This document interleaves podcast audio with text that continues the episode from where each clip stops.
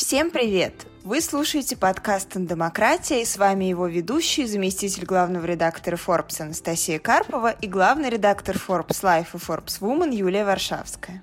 Одна голова хорошо, а две лучше. В случае героев сериал подкаста «Тандемократия» это не пустые слова. Почему именно в тандеме рождаются и реализуются самые смелые идеи? Как формируются и развиваются отношения в паре друзей, родственников, супругов, которые строят вместе бизнес или создают творческий проект. Как найти своего человека, чтобы составить идеальный тандем. Ответить на эти и другие вопросы нам помогут известные тандемы предпринимателей, представителей киноиндустрии и стартаперов. Попробуем разобраться, как они живут и работают вместе. И я очень рада, что сегодня у нас в гостях Иван и Сергей Березуцкие, совладельцы ресторана Twins Gardens, который находится в списке лучших мировых ресторанов. И мы будем сегодня с помощью братьев изучать, как же работают тандемы в семейном бизнесе. Спасибо большое, что вы с нами сегодня. Добрый день. Спасибо, что провели. Добрый день. Спасибо, что позвали. Позвали, да, спасибо большое. У нас э, вы первые гости, которые знакомы, собственно, с самого рождения, поэтому ужасно интересно, как ваш тандем складывался в детстве. Конфликтовали ли вы? Какие у вас вообще были отношения? Была ли у вас в детстве конкуренция? Расскажите с самого начала. Ну, мы мальчики, естественно, у нас были в детстве некоторые споры. В общем, мы, ну, мы дрались между собой в детстве, но я могу сказать, что всегда мы были достаточно близки. Всегда была какая-то взаимовыручка, взаимоподдержка с самого детства. Ну и, конечно же, мы дрались, да? Это же нормально.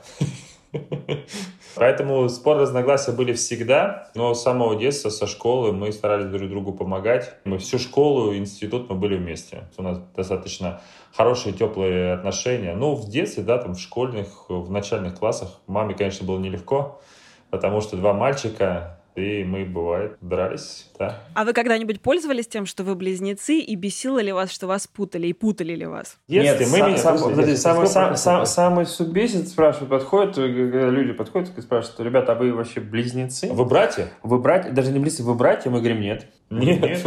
мы случайно здесь рядом оказались. Мы говорим, нет, мы не знакомы. Это самый глупый вопрос, который нам задавали, но его задают, знаете, всегда. Не даже с возрастом. Поначалу, поначалу мы пытались доказать, да, да, ребят, мы братья, а сейчас мы говорим всегда нет. Нет, мы не ну, братья. Как бы.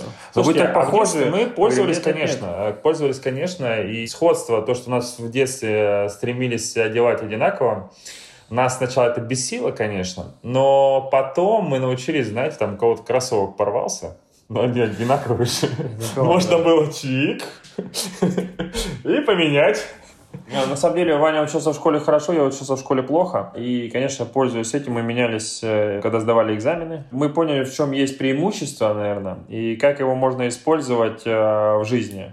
То есть э, кто-то учился хорошо, там Ваня... Я, я учился хорошо, поэтому я сдавал посложнее предметы, Да, Сергей и географию, и обществознание у нас был такой, такой предмет. География. Ваня химию, физику, я... А я химию и физику сдавал за, за двоих. То есть э, было одно определенное правило, тот, за кого ты сдаешь. У тебя сначала, если, допустим, э, экзамен по физике, я заходил сначала, сдавал за Сергея физику, а потом, значит, заходил уже непосредственно за себя. То есть мы брали какую-то рубашку или что-то еще. Вот, была сменная одежда, просто заходил за себя, рассказывал. С возрастом, когда уже были, стал, был уже там после школы, были институты, институты, то сессия один за двоих. Да, в институте один за двоих. То есть Сессия. один приезжал на сессию, сдавал за, за двоих. Если его очередь была сдавать сессию чуть-чуть как бы похуже результат за двоих. Так у меня в институте образовалась первая тройка. Серега приехал сдавать. Вот. Так, да, в основном, да, посложнее сдавал э, такие сложные более предметы сдавал я, а Серега там по более такие гуманитарные. Ну, это, в принципе, науки. если можно пользоваться, что не пользоваться. Будет что вспомнить. Вот, поэтому мы попробовали в школе, это, так скажем, пошло, то есть, а потом дальше уже всю, всю жизнь менялись. Ну, по одним э, правам тоже ездили. Когда мы едем вдвоем, это очень распространенная история, то есть у нас в обоих правах, ну, допустим, если я еду с Сережей в машине, нас останавливает за что-то милиционер и говорит о том, что слушайте, вот такая вот история, вы там нарушили, а потом говорит, все время так опускает голову, а у тебя тоже права есть? Я говорю, ну да, а, бесполезно. Ну, то, есть, то есть люди понимают прекрасно, что то есть я, ты запросто можешь поехать по его правам. Ну да. Права мы вдвоем получали, но в принципе все говорили о том, Ну, что летали по одному загранпаспорту, ну, в Ванином загранпаспорте моя фотография, то есть, ну, Я объясню, да, расскажу секрет, не знаю. нас- Ну ладно, на, на одну из, э, не буду называть страну, очень такая серьезная страна, туда тяжело попасть, но у меня до сих пор виза стоит э, Сергея фотография. Наспор было интересно встречаться, то есть меняться, встреч, встречи с девушками, то же самое. Это просто было ради интереса. Это был фан такой серьезный, вот, ну как бы мы такие... Отличат, не отличат Отличат, не отличат, да, ходили друг за друга на... на свидание. На свидание, да, тоже было. Несколько... Ну, а так по жизни много случаев. Несколько, тройку всяких, раз. Всяких, всяких вариантов, которые ну, ты можешь использовать, почему нет? Да. Ну, то есть, как бы мы хотели... Очень удобно. Удобно очень, удобно Слушайте, ну, очень. экзамены удобно. Сходить на свидание тоже э, Ну, это не- весело. неудобно, это просто ве- ну, весело для тебя узнать. А так, э, да, ты понимаешь преимущество, можно использовать. Настя, жалко, что мы с тобой не близнецы. Мы бы с тобой на летучке ходили по очереди. Да, очень. Это очень круто. А расскажите, пожалуйста, какие у вас были увлечения в детстве? И понятно, что, несмотря на то, что вы, конечно, близнецы, братья и все такое, у вас наверняка были какие-то еще и разные увлечения. А вот чем вы увлекались в детстве и как так получилось, что все-таки вы выбрали одну и ту же профессию? Расскажу историю про профессию. Я учился хорошо, мы уже говорили об этом. В принципе, у меня все было хорошо. У меня мама инженер, дедушка был инженер. И я должен был, значит, все-таки продолжать историю семьи. Я должен был все-таки стать инженером. Я не должен был. Сергей, в принципе, уже не должен был. Он как там все было решено. Вот, мы в детстве помогали маме и на кухне Мне готовить. нравилось готовить. Я там, очень люблю сладкое. И мама говорила, хочешь, э, чтобы я испекла там пирожные, неважно, печенье, помогайте. Мы говорим, конечно, будем помогать. И вот так, наверное, привилась там любовь э, к какому-то там готовке, помогать маме приготовить печенье, потом его съесть. Это было вообще очень классное занятие, ну, съесть его. А так вот втянулось, понравилось, и помощь маме превратилась во что-то там, в профессию потом. Но профессию не сразу превратилась, потому что Ваня должен был быть инженером, и он пошел, везде поступил, отдал... Я, там- я, я пошел поступать, и там было такое много, там что-то на, на одно место, но я же примерный ученик был, все. Я пошел, поступил, и Серега пошел, э, значит, поступил на повара. Ну, там было достаточно легко поступить. Я пришел, когда поступать, мне говорят, слушай, возраст молодой совсем, мастер производственного обучения, там, она говорит, увидит молодой парень, пришел, ему просто интересно. Она говорит, смотри, у нас в группе одни девочки и практика на море, три месяца. Для молодого мальчишки, когда ему говорят, что у тебя в группе одни девчонки и э, практика, то есть три месяца ты будешь проводить на море 100% с этими же девчонками, в этом возрасте тебя больше ничего не интересует, как бы, ну честно, если А говорить. я пришел, значит, поступил в это учебное заведение. И прихожу, значит, домой, и Сергей в этот же день поступал там. Сергею сказали, что он, естественно, поступил. Я прихожу и говорю, «М, да, мам, я поступил, значит, дальше буду продолжать. И мы, значит, сидели с Серегой на кухне, общались, и он говорит, слушай, у меня практика три месяца на море группе одни девочки. А я говорю, а у меня практика на заводе с мужиками. После разговоров все того, что Сережа мне сказал, что у него, значит, практика на море, я в группе девочки одни, то, значит, я забрал свой э, диплом, диплом после школы и пошел, значит, поступать на повара. Это вот правдивая история, знаете, потому что в том возрасте... э, Можно красиво рассказывать историю, что нам очень нравилось готовить, там мы помогали, нас это в детстве... Нет. Нет, Если говорить правду, это было так. Да, я пошел, забрал. Конечно, у мамы был шок, потому что как бы выбор такой, так себе неочевидный. Но и все... Я когда принес свой аттестат, мне сказали, «Говорит, что ты здесь делаешь? Они очень удивились, что я пришел с таким аттестатом поступать на повара. Я сказал, что, ну, как, мне нравится. Да, у Вани там несколько четверок всего было. Две. Да, Две четверки. две четверки. У меня гораздо все хуже обстоят дела. Ваня, наверное, был единственный, кто пришел с таким дипломом поступать вообще в Все учебное заведение. учебное заведение. Да, На ну, повара. Не, потом, конечно, мы пошли получать высшее образование. Да, ну, то есть мы уже потом... То же самое также в институте мы получал кто-то высшее образование, кто-то кто-то менялся. Вот, но было весело. Вот так мы пришли, в- по сути, в профессию. Ну, а изначально, правда, нравилось готовить, поэтому профессия там повара, которую мы выбрали, изначально это не было случайно, потому что нравилось готовить, нравилось есть то, что готовишь потом. В принципе, вот так вот и затянуло все. Дальше, дальше, дальше, дальше, и все. А расскажите, а у вас э, в юности, ну или в каком-то возрасте еще до того, как вы начали прям делать вместе бизнес, были какие-то совместные проекты? Вы, вы тренировались как бы вместе что-то делать такое, вот, я не знаю, ну кроме готовки, например?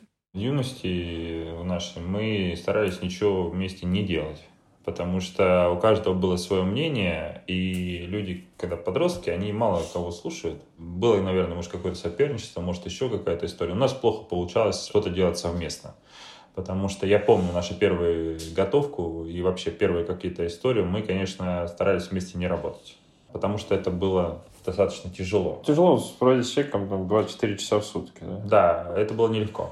Вот, поэтому мы одно время работали вместе, но в разные дни, ну, то есть в разные смены, потому что не очень получалось. Даже в одних ресторанах мы работали, но опять-таки не соприкасаясь друг с другом. Вот, а потом даже разъехались, в разных городах жили. В разных странах жили, да? В разных странах жили, в разных городах жили. Идеи совместного чего-то, как такового, не было. Оно пришло уже больше осознания, знаете, когда у Сережи было все хорошо в Москве, я жил в Петербурге, у меня тоже было все хорошо, то есть у меня был ресторан известный, у Сережи в Москве известный ресторан. А потом мне стало откровенно скучно. Не знаю, я подумал, что, наверное, что-то можно сделать совместно, и это будет круче, чем делать это порознь. Ну и потом, знаете, когда вот чуть ну, взрослее становишься, надо что-то как бы, чтобы семья была вместе, а не порознь. Мы жили ну, в разных городах и не так тесно общались с семьями, как э, общаемся сейчас. У меня родилась такая идея, но она тоже, знаете, это все случайно произошло, это дело случая. У Сережи был конкурс мировой до этого там профессиональный, поварской. До этого э, от России никто никогда в жизни этот конкурс не выигрывал. Никогда. Даже там и намеков не было. Я ему говорю, В- что... Ваня хотел сделать совместный ресторан в Москве. Я не хотел. Говорил, ну слушай, у нас все хорошо, зачем вот это вот сейчас идти вместе работать, для чего это нужно? Я говорю, вот там вот конкурс мировой Сан-Пелегрино. Россия никогда не выигрывала. Говорю, вот давай так, ты мне там поможешь, если выиграю, делаем ресторан. Если не выиграю, не делаем ресторан. Но, чтобы То вы есть... понимали, давайте я веду в курс дела, чтобы вы понимали, шанс выиграть в той э, Это 2014 год, э, плохая ситуация в, в стране, мире. да, там Россия агрессор и все такое. Просто, ну, мы для всего мира, как бы, Россия так себе, ну, агрессор, да. И, и поли... шансы и были один из ста. Ну, то есть, может быть, бы... и не было этого одного шанса, поэтому, в принципе, ехать на, согласился. на мировой конкурс, когда и политика против, и все про... и Россия никогда не выигрывала, в принципе, ну, шансов нет, ну, правда. Поэтому я говорю, окей, давай так, если я выиграю, давай сделаем. Не выиграю, второе место не катит, то есть второе не пойдет, только первое.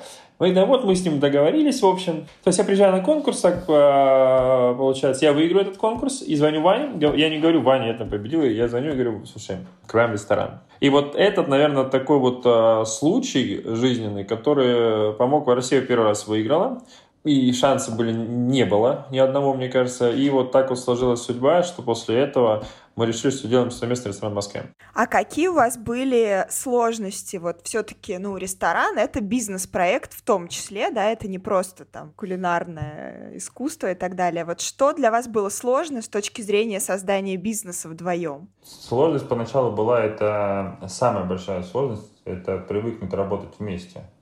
Это на самом деле очень э, важный и сложный процесс.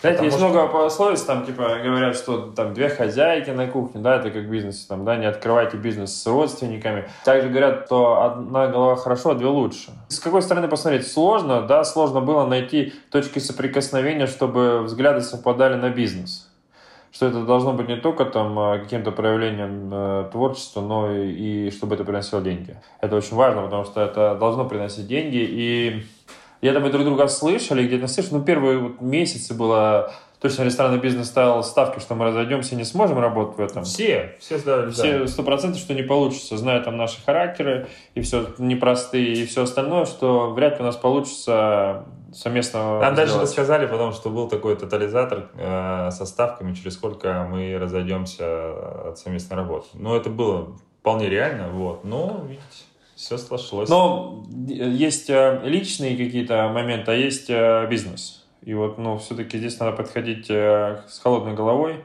дополнять друг друга в каких-то моментах, которые, наверное, у тебя слабее. Потом пришли к общему знаменателю, что это должно там, ну, вот, получиться. И получилось на наш взгляд, э, получилось неплохо. И продолжаем дальше. Если бы не получилось, бы уже не делали. А меня как раз э, волнует творческая часть, потому что вот в моих глазах шеф — это человек, который у которого есть абсолютно, как вот у, не знаю, там, э, у артиста свое видение произведения искусства, которое он создает. Вот как вы в этом смысле сходитесь к какому-то компромиссу? Как вы в приготовлении блюд сходитесь? Э, допустим, кто-то что-то придумал. Эта история должна понравиться двоим. То есть, если я и Сергей говорим, окей, значит, эта история попадает там в меню или что-то там меняется в ресторане, или, я не знаю, что-то придумывается новое в ресторане, там, начиная там, от, ну, от концепции, заканчивая всего. Если это два «да», то это имеет право на жизнь. Если хоть одному из нас это не нравится, другой может хоть что угодно делать, но это не попадет куда. То есть это дальнейшее развитие не получит идея. То есть она должна понравиться обязательно двоим. Главное договориться на берегу, вот мы договорились, что есть там некая система, по которой мы работаем. Она есть, и мы выработали эту так, систему, и никто от нее не отклоняется, неважно, на какие там жизненные обстоятельства и сложности есть. Понятное дело, что мы ругаемся. Ну, это невозможно ругаться. Все нормальные люди ссорятся, бывает. Так не избежать, особенно когда которые проводят времени очень много совместно. То же самое это касается рабочих взглядов различных. Знаете, нас мама воспитывала вместе, кормила там одной кашей, по сути, а вкус у нас разный. Это как, э, знаете, вроде и вкус у нас должен быть похожи, потому что мы чуть-чуть похожи парни. Вот, но вкусы абсолютно разные. С этим, наверное, еще сложнее работать. Поэтому там мне, если это вкусно, образно, да, то Ване невкусно. Мы где-нибудь сидим э, в ресторане в Европе, едим, Ваня говорит, блин, как вкусно здесь. Ну, хороший ресторан. Я сижу, мне вообще не нравится. То есть так может быть и наоборот. И это сложно в плане того, что ты должен получить два ок. И, но с другой стороны, смотрите, когда вы делаете, очень важно тот человек рядом, который вам честно скажет.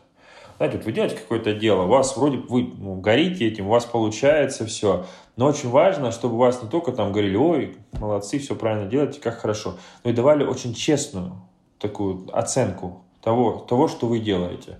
И это очень важно, потому что ну, должен быть человек, который может вам сказать честно, и сказать, если это плохо, и как бы вам это не нравилось, то он скажет, знаете, это плохо должны найти того человека, к которому должны прислушиваться. Чье мнение, человек должен чье, достаточно компетентный. Чье мнение для вас искренне важно, и чье мнение там в жизни вам как-то помогает. Это очень важно, поэтому, когда ты думаешь, что это круто, и ты горишь, и у тебя, может быть, взгляд зашорился. А Но я ты могу можешь сказать, заблуждаться. Это в нашей ресторанном бизнесе это очень часто бывает. То есть ты горишь, и тебе кажется, что ты прям что-то нереальное сделал. А на самом деле э, если посмотреть на это с другой стороны, то не совсем уж это и хорошо. Вот. Поэтому есть человек всегда, который посмотрит на вещи под другим углом и даст э, трезвую оценку. Это нам помогает здорово. Как вы решаете вот такие конфликтные, жесткие ситуации, вот когда вас всего двое, да, и то есть один говорит да, второй говорит нет. Как дальше строится процесс, чтобы компромисс найти? Никак. Нет.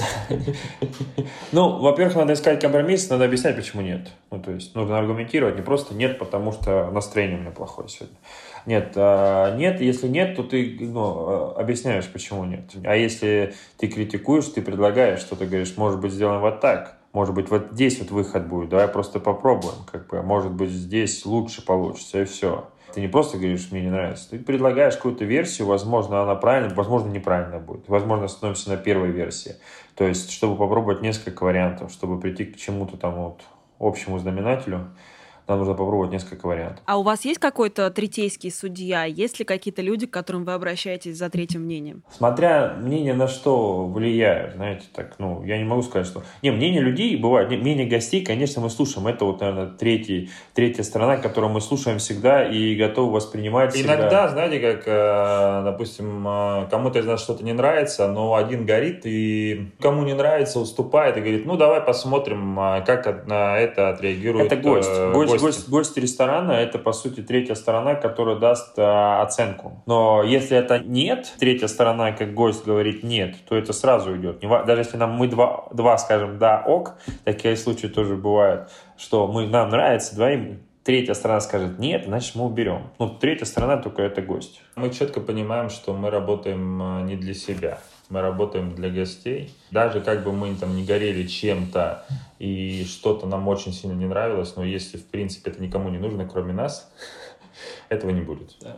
Мы достаточно гибкие в этом. Да, то есть э, мы строим работу свою, знаете, Мы каждый день приезжаем э, в рестораны и слушаем э, фидбэк ну, официантов, которые что вот в этот момент говорят гости, а что а что им нравится, а что им не нравится вообще в целом. Не только там меню или не меню, ну вообще в ресторане, что им нравится, что не нравится. Каждый день ты получаешь фидбэк обязательно, потому что мы четко понимаем, что мы это делаем не, не для себя. А расскажите, пожалуйста, как у вас распределяются между собой обязанности в бизнесе и там на кухне, когда вы что-то создаете, какое-то блюдо? У нас нет там четко ты за это отвечаешь, ты за это отвечаешь. Каждый день у нас есть такая своя пятиминутка. Ну, это твое собрание быстро. Своя пять минут, где мы распределяем задания на день. Что нам нужно сегодня сделать? Мы прописываем это все, потом садимся и кто чем будет сегодня заниматься. Это очень прикольно, потому что нет рутины, ты отвечаешь за это вообще в целом. И это какая-то такая рутина, то мы распределили обязанности, кто сегодня этим занимается, кто сегодня Кар- этим Картинка занимается. меняется чуть-чуть. Да, картинка меняется. И самое главное, то есть, допустим, ты ходишь на работу,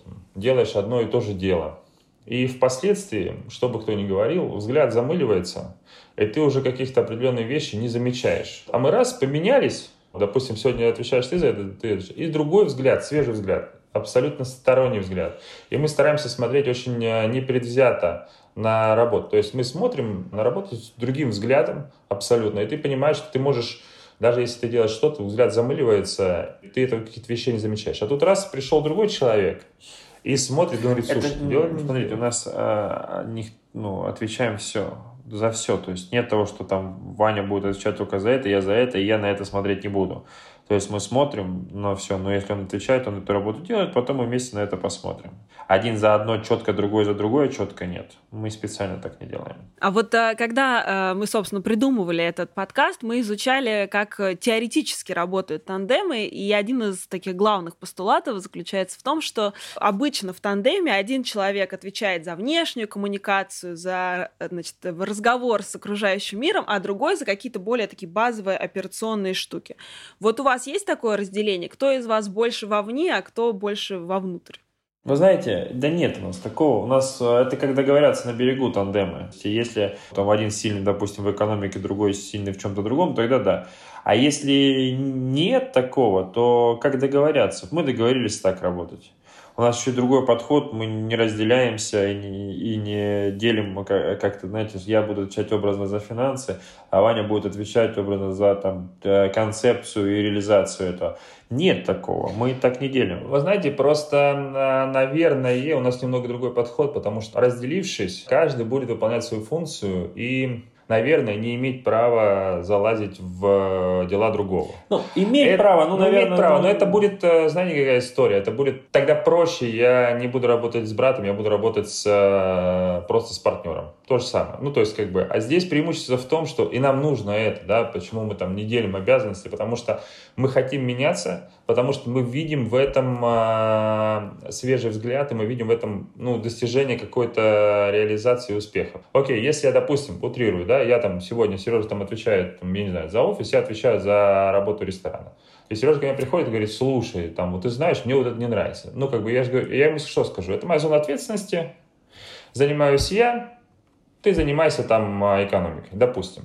И как бы вот такой будет ответ. И все равно, в принципе, каждый будет делать свое дело. Ну, наверное, да, но у нас именно идеология немножко в другом, что мы должны друг друга страховать и дополнять. Вот в этом идеология главная. Мы смотрим сейчас на результаты наших действий, да, вот по такой схеме работает. Но он дает какой-то определенный результат, да. Наверное, мы не будем, ну, то есть, не наверное, а точно мы не будем менять схему работы, потому что она приносит какие-то плоды. Скажите, а есть ли между вами сейчас какая-то конкуренция? Ну, не обязательно это что-то в плохом смысле, может быть, какая-то здоровая конкуренция, которая помогает вам, наоборот, работать. О какой конкуренции идет речь, если, в принципе, мы думаем об одном и том же? Мы оба нацелены на результат. У нас сходятся мысли, у нас сходятся цели, поставленные, которые мы должны там достичь для себя. Поэтому, в принципе, конкуренции нет. Абсолютно сейчас. Потому что мы, в принципе, делаем одно и то же дело, делаем его вместе, А... И, конечно, когда ты делаешь какую-то часть работы, которую ты стараешься там, ну, образно не налажать очень сильно, потому что, ну, это будет плохо для командной работы. То есть ты делаешь его хорошо, стараешься сделать его хорошо, потому что ты работаешь не только как один человек, ты, ну, где ты можешь, в принципе, на себя наплевать. Ты работаешь в командной истории, поэтому тебе нельзя плохо эту работу сделать. Второй обязательно скажет, если ты там подрасслабился и сделал э, Слушай, работу что, так себе. Что-то ты как-то, да. Второй обязательно скажет, что, слушай, ты как-то что-то здесь вообще не то. Вот, это есть, но ты это не конкуренция. или сделал как-то э, плохо? Это тонус, это не конкуренция, это тонус, который мы друг друга поддерживаем э, в этом не договариваясь, знаете, даже не, мы не обсуждали этого, что мы как-то будем друг друга мотивировать двигаться вперед за счет того, что ты не можешь плохо сделать свою часть работы. Нет, это своеобразно, своеобразно как-то оно выработалось так, поэтому, естественно, каждый из нас не хочет делать свою работу плохо. А расскажите, как вы принимали какие-то серьезные решения? У вас ведь сначала был ресторан Twins, потом uh, Wine and Crabs, потом Twins Garden. Вот uh, все равно это требовало от вас каких-то серьезных изменений. Как вы совместно принимали эти решения? Садились за стол и принимали решения. Twins э, был первым проектом, который был совместный. Это такой очень важный для нас проект, который для нас имел очень большое значение. Мы подумали, что, окей, мы достигли какой-то ступеньки своей личной, нам нужно развитие, и так появился Twins Garden, потому что это был какой-то рост для нас, и очень рост нужен был, потому что для нас очень важно там двигаться вперед, расти и не застаиваться на одном месте, ну, в плане роста. А, появился Twins Garden, это дал свой рост. Как появился Wine and Crab, ну, мы сидели как-то думали, мы живем в большой стране, которая очень богата, у нас много там иностранных друзей, коллег, друзей, которые приезжают в страну и все говорят, слушайте, у вас очень классно, дайте там крабов поедим. А у нас в стране на тот момент ни одного крабового ресторана не было, именно ресторана. Были какие-то там кафе, может быть, еще что-то, но бургер, ну, крабовый, ну, кра- ресторана не было. И мы думаем, где дать поесть человеку крабов? И задумали свою идею. Страна большая, есть продуктовые бренды, такие как там, окей, черная икра, э, камчатский краб. Это то, что знают во всем мире. Мы думаем, классно, давай попробуем открыть ресторан, основанный на камчатских крабах. Камчатских крабов, либо крабов со всей нашей родины. Нашей родины, не нашей родины. Самую большую коллекцию крабов в мире соберем. И вот так э, родилась идея, что мы откроем Wine Crab. И это был первый ресторан в стране, который был именно крабовый. Сейчас их уже много разных. Крабовых, да. Крабовых. Это была просто идея, потому что нам хотелось показать свой продуктовый бренд, которым может похвастаться наша страна. Вот, мы... Ну, это сели, поговорили, обсудили за столом. Слушай, круто было бы сделать. Дальше начались проблемы, чтобы это все реализовать. Но а вот так вот родилась идея, давай создадим. Давай, классная история. Мы, в принципе, сходимся в два взгляда. То есть, если требует бизнес какого-то развития, мы думаем над этим развитием, потом садимся и обсуждаем это развитие, как мы будем развивать это. Потому что есть мысли, и почему будем это развивать. То есть, как это нам может помочь в развитии, в нашем продвижении, зарабатывании денег, увеличении там, бизнеса бизнес и все остальное. Как это может нам помочь? То есть мы садимся, обсуждаем, приводим какие-то доводы, слушаем а, а, другую сторону, которая, наверное, не согласна с этим или согласна с этим. И если не согласна, то почему не согласна? Дальше, если это мы, мы пробуем и делаем. А видите ли вы в будущем для себя, что э, есть такая там, допустим, теоретическая возможность, что вы э, по бизнесу разойдетесь и будете делать какие-то разные проекты? Я, если честно, не думал пока об этом. Знаете, у нас есть э, общая идея. Это там не идея одного, не идея. Это идея двоих, и какие-то цели, задачи, они рисуются и ставятся. Вдруг возникнут другие цели, задачи, то, наверное, будем что-то обсуждать. И почему это не пример? Но наши взгляды на жизнь там, и на развитие, они одинаковые не могут не совпадать в каких-то деталях, могут не совпадать в каких-то видении развития, но цели одни, а достижения их могут, конечно, расходиться немножечко, но если это нужно сделать, то нужно сделать. Цель-то одна. А как ваша совместная работа за эти годы изменила ваши семейные братские отношения? Как это повлияло? Я могу сказать, что... Ваня в Москву переехал. Да, блин. Да, это да, это случилось. Мы раньше меньше общались вот. Ну, потому что мы жили в разных городах, и, в принципе, не было такого общения с семьями, как у нас сейчас. Сейчас живем в одном доме. Ну, не в одном доме, в одном... Переехал, да. ЖК, в одном ЖК, в одном ЖК. О, да. Нет, знаете, я могу сказать, что общение стало... Ну, мы видимся каждый день с Сергеем, и семьи наши общаются, и, в принципе, это, это важный момент, это определяющий момент. Я считаю, что семьи должны быть вместе, общаться, Вот, и наши дети должны тоже там общаться друг с другом, это важно, очень важно, важнее, чем там семейный бизнес. А как вы думаете, сам бренд братья Березутские, он насколько на вас сильнее работает, чем когда вы работали отдельно? Я имею в виду, что вот вы ощущаете, что, не знаю, там, в медиапространстве, в, в ресторанной индустрии, вот это круто иметь такой бренд, братья Березутские? Слушайте, ну, когда мы работали по отдельности, писали Березутские, Березутские, Березутский. Какой Березутский? Да, да, да. Это было, ну, поначалу, это было, когда мы работали в разных э, городах, это вызывало какое-то недоумение. В смысле, Березутский, как сейчас о ком идет речь? То есть это, ну, фотография, не факт, что это, знаете, там фотография пишет Березутский, там бла-бла-бла и фотография в медиа, да, и ты не понимаешь, какой это Березутский. Сейчас это о ком говорится? Тот, кто в Питере или тот, кто в Москве? Это ставило в тупик даже нас. То есть это стало в тупик, потому что не понимаешь, про что сейчас пишут. Про Питер, про Москву, э, про меня или про Ваню, про кого пишут. То есть, ну, фотография схожа, э, фамилия одинаковая, непонятно про что вообще речь. То есть это путало всех. Это путало гостей, это путало всех. Это, конечно, было, ну, чуть-чуть нелепо выглядело. Ну, знаете, какая история? Возможно, хуже или лучше, не привязываемся к оценке. Мы смотрим на результат. Вот. Э, у нас были очень классные рестораны и так далее и подобное, но совместно мы поднялись в двадцатку лучших в мире. Это было совместное, совместное усилие. Получилось ли бы это по одному, у нас неизвестно. Может быть, получилось, а может быть, не получилось. До того, как мы работали порознь, не получалось. Значит, есть какой-то все-таки плюс в этом. А какое у вас отношение к публичности? В принципе, есть ли у вас в этом плане какая-то позиция, что кто-то из вас должен быть более публичным, кто-то менее? И как вы вообще относитесь а, вот к тому, что появляться в медиа, давать интервью и так далее? Слушай, да, у нас, как обычно, берут у двоих.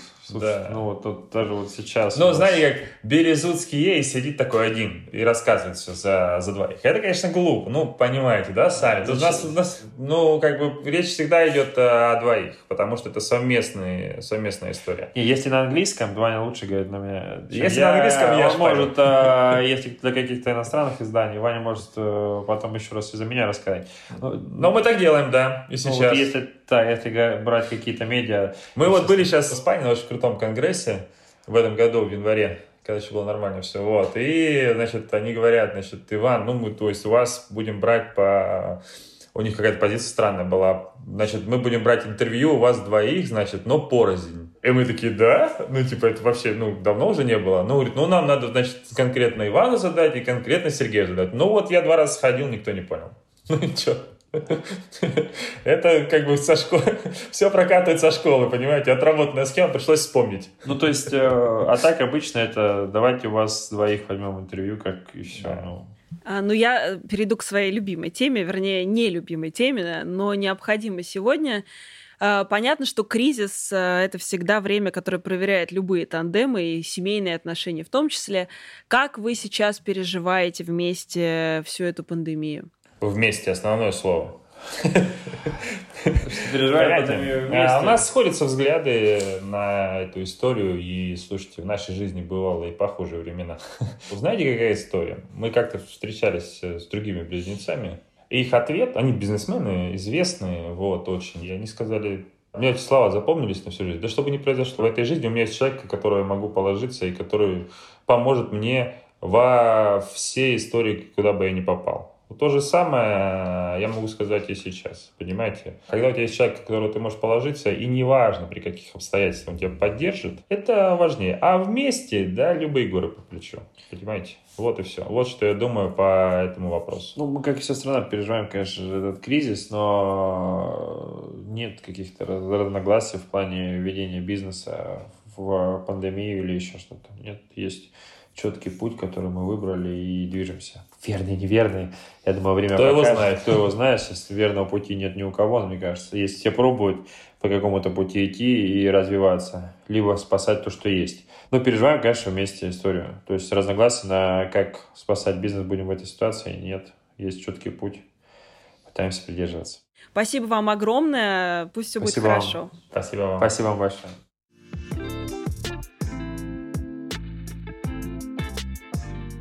Всем спасибо и пока. Это был подкаст «Демократия» и его ведущий заместитель главного редактора Forbes Анастасия Карпова и главный редактор Forbes Woman и Forbes Life Юлия Варшавская.